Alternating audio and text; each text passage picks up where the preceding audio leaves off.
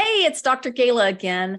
Let's practice, see what we've learned here in this um, lesson on um, understanding stress.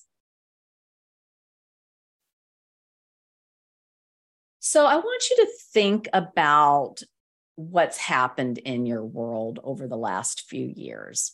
And depending on when you're watching this, uh, that may include the period of time between 2020 and 2022, but um, you may be watching this further into the future, and that may be a distant memory. You may have different experiences in your um, in your recent um, years past.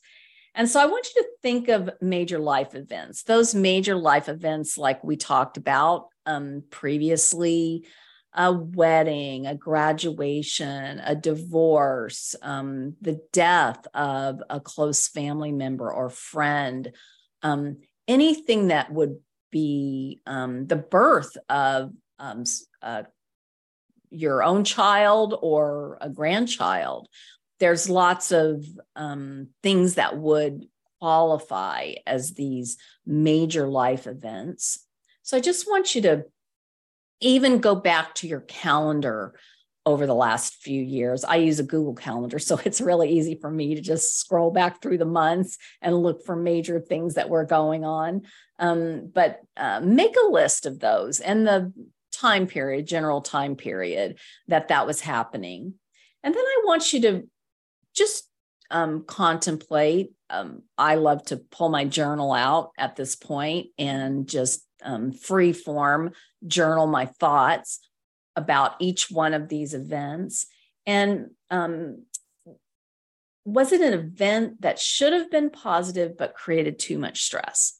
Or maybe it's an event that would normally be thought of as negative, but it actually um, brought relief and ended up um, ended up not being as negative of an experience as might have normally been thought of.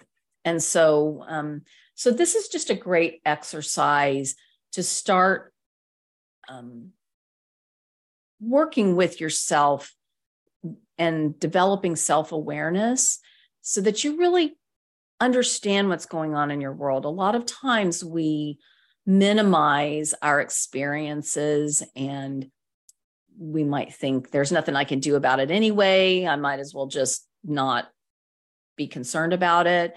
But really, in order to improve things, we've got to know what we're dealing with.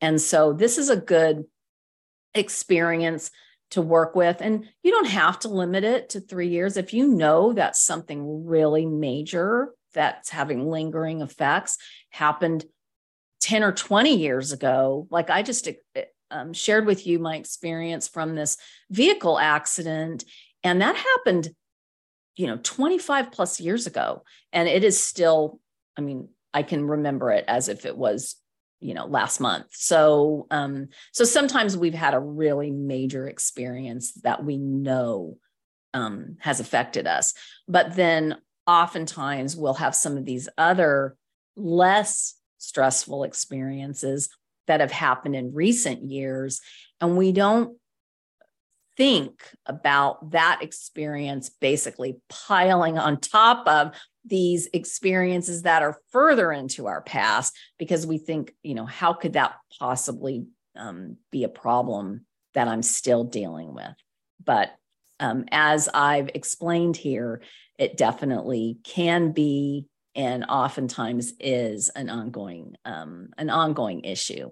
But no worries we're going to have lots of tools to help us deal with it. Right now i just want you to practice so um, i'm going to bring this to a close here and just trust that you will um, stop before you proceed and spend some time um, journaling about your experience